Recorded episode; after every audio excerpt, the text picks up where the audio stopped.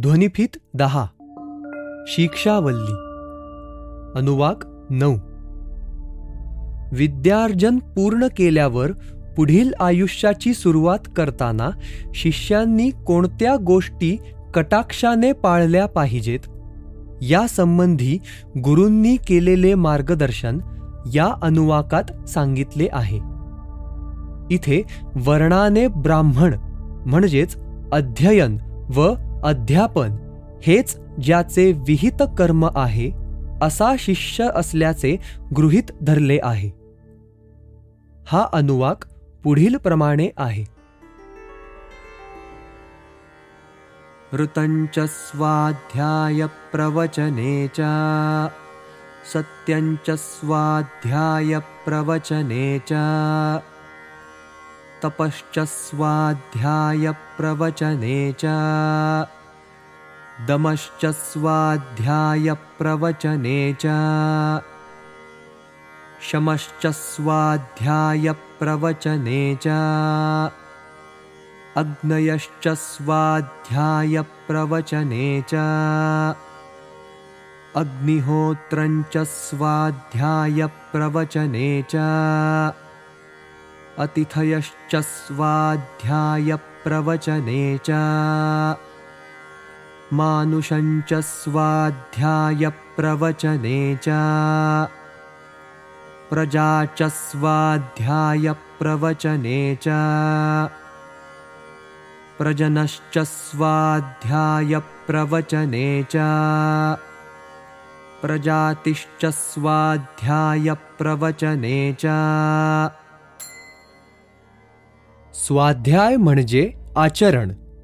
प्रवचन म्हणजे अध्यापन. थोडक्यात वरील गोष्टींचे आचरण आणि अध्यापन चालू ठेव. या कोणत्या गोष्टी? तर ऋत म्हणजे विशिष्ट परिस्थितीत आणि विशिष्ट काळाच्या अनुषंगाने जे सत्य आहे ते. उदाहरणार्थ आंब्याला मोहर आला आहे. हे वाक्य ज्यावेळी मोहर येतो त्यावेळीच सत्य असते. एरवी नाही. सत्य म्हणजे त्रिकालाबाधित सत्य. उदाहरणार्थ दिवसानंतर रात्र येते किंवा रात्रीनंतर दिवस येतो. ही वाक्ये कोणत्याही वेळी आणि कुठेही सत्यच आहेत. तप म्हणजे साधना. दम म्हणजे इंद्रिय दमन म्हणजेच इच्छा. वासना यांना लगाम घालणे. शम म्हणजे तनामनाची शांतता तृप्ती समाधान वगैरे. अग्नय म्हणजे होमासाठी वा यज्ञासाठी लागणारी सामग्री म्हणजे समिधा वगैरे गोळा करणे.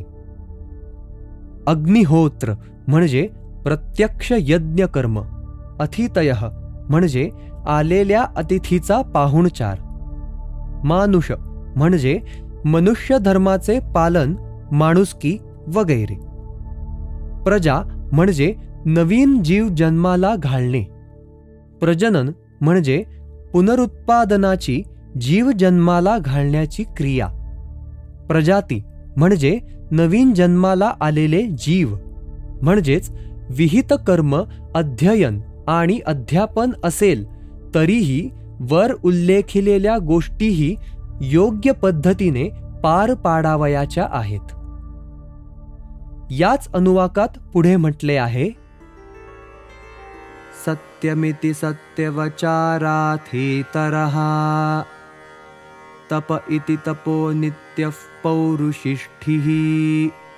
स्वाध्याय प्रवचने एवेति नाको मौद्गल्यः।